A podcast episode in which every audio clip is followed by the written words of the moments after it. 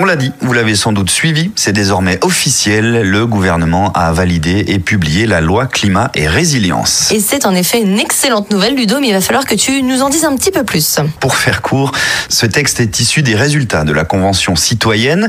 Il vise à lutter contre le dérèglement climatique, notamment en renforçant la part de gaz vert en France, un indicateur fort pour l'avenir de la filière et pour celui des énergies renouvelables. Bon, j'ai l'impression que ce week-end, quand même, t'as pas mal bossé, t'es devenu un vrai spécialiste. Mais je ne fais que mon travail. voyons. Ouais, et- Mais en fait, les vrais spécialistes, hein, eh bien, ce sont nos invités. On va en apprendre nettement plus avec eux. Tu peux me croire, n'est-ce pas, cher. Samuel? Je te confirme qu'il y a de grandes chances, Ludo. Ces spécialistes maison sont Alexis Mas, délégué stratégie, et Xavier Passemard, directeur biométhane chez GRDF. Bonjour. Bonjour. Alors Ludo l'a dit, mais on va le rappeler, cette loi climat et résilience a été validée le 24 août dernier. Elle a pour but de lutter contre le dérèglement climatique, notamment en renforçant la part de gaz vert dans la consommation de gaz en France. C'est une belle Xavier Passemard. C'est une nouvelle importante puisque c'est une loi qui définit un nouveau mécanisme de financement euh, des gaz renouvelables et notamment euh, du biométhane. Une précision peut-être, Alexis Mas La loi se limite naturellement pas à ce qui concerne GRDF. C'est une loi euh, très importante avec plusieurs centaines d'articles. Euh, mais euh, parmi cette centaine d'articles, un qui va beaucoup impacter GRDF, c'est la création des certificats de production de biogaz, un nouvel instrument inspiré un peu des certificats d'économie d'énergie, donc d'une obligation qui pèse sur le fournisseur, qui doit financer la méthanisation. Et donc avec ce mécanisme-là, on va pouvoir financer l'avenir du verdissement de notre réseau, de nouvelles unités et de façon bien plus massive qu'aujourd'hui ou hier avec le tarif d'achat, un verdissement rapide du réseau et de nouveaux usages pour le gaz. Oui, l'objectif c'est clairement de renforcer la part de gaz vert dans la consommation française.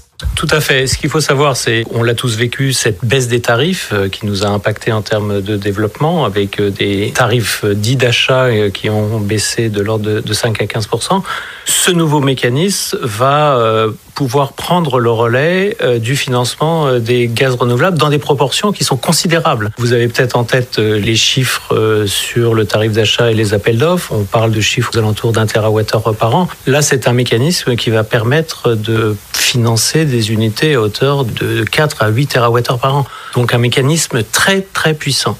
Oui, c'est indéniable. Vous l'avez dit tout à l'heure, la validation de cette loi a logiquement un impact sur l'entreprise. Qu'est-ce que cela implique pour GRDF, Alexis Mas? Pour GRDF, ça a donné, bien sûr, euh, beaucoup d'exigences dans notre accompagnement des producteurs euh, pour leur permettre euh, d'être accordés rapidement au réseau. Notre professionnalisme va naturellement devoir être au rendez-vous, mais ça, on n'a aucun doute sur le fait qu'on y arrive. L'autre chose que ça implique, c'est que le verdissement du réseau va plus être un mot d'ordre, mais bien une réalité dans des proportions qu'on connaît naturellement pas aujourd'hui. Et l'idée que le réseau se verdit va devenir très vite une réalité manifeste pour tous. Alors on le sait, GRDF travaille main dans la main avec les producteurs de biométhane, mais quelles répercussions elle va avoir sur ces producteurs, cette loi? Alors, ce qui est certain, c'est que les producteurs vont se retrouver dans une relation aux fournisseurs qui vont être quelque part obligés, puisque c'est la terminologie euh, de trouver du gaz renouvelable, et donc vont pouvoir proposer aux fournisseurs de construire des unités de méthanisation. Donc pour eux, c'est important, mais ce qu'on a du mal à percevoir aujourd'hui, ou en tout cas ce qui est difficilement compréhensible par rapport au mécanisme actuel, c'est qu'aujourd'hui, on a un tarif d'achat qui est un tarif maximum, en réalité unique. Là, on est sur un mécanisme de marché, c'est-à-dire qu'on va rentrer dans des négociations entre les producteurs et les fournisseurs avec une adaptation du prix qui correspondra au marché. Donc, si euh, les obligations, et c'est tout ce qu'on espère, euh, qui sont imposées aux fournisseurs sont importantes, ça va donner des marges de manœuvre pour les producteurs de biométhane qui vont être très importantes et qui pourront vraisemblablement aller à des niveaux de tarifs euh, attractifs et qui leur permettront de développer ces opérations sur 15 à 20 ans.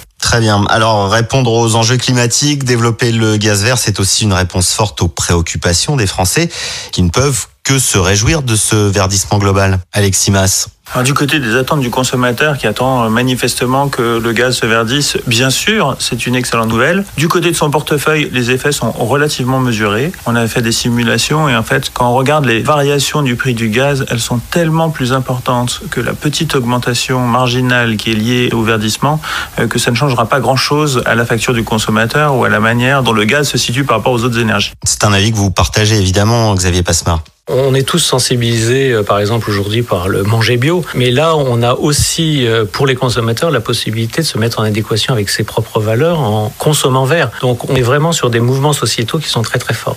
Ça, c'est une certitude. Quelles sont les prochaines étapes alors? Bah, Ce qui est certain, c'est que euh, bon, la loi a été promulguée, donc excellente euh, nouvelle.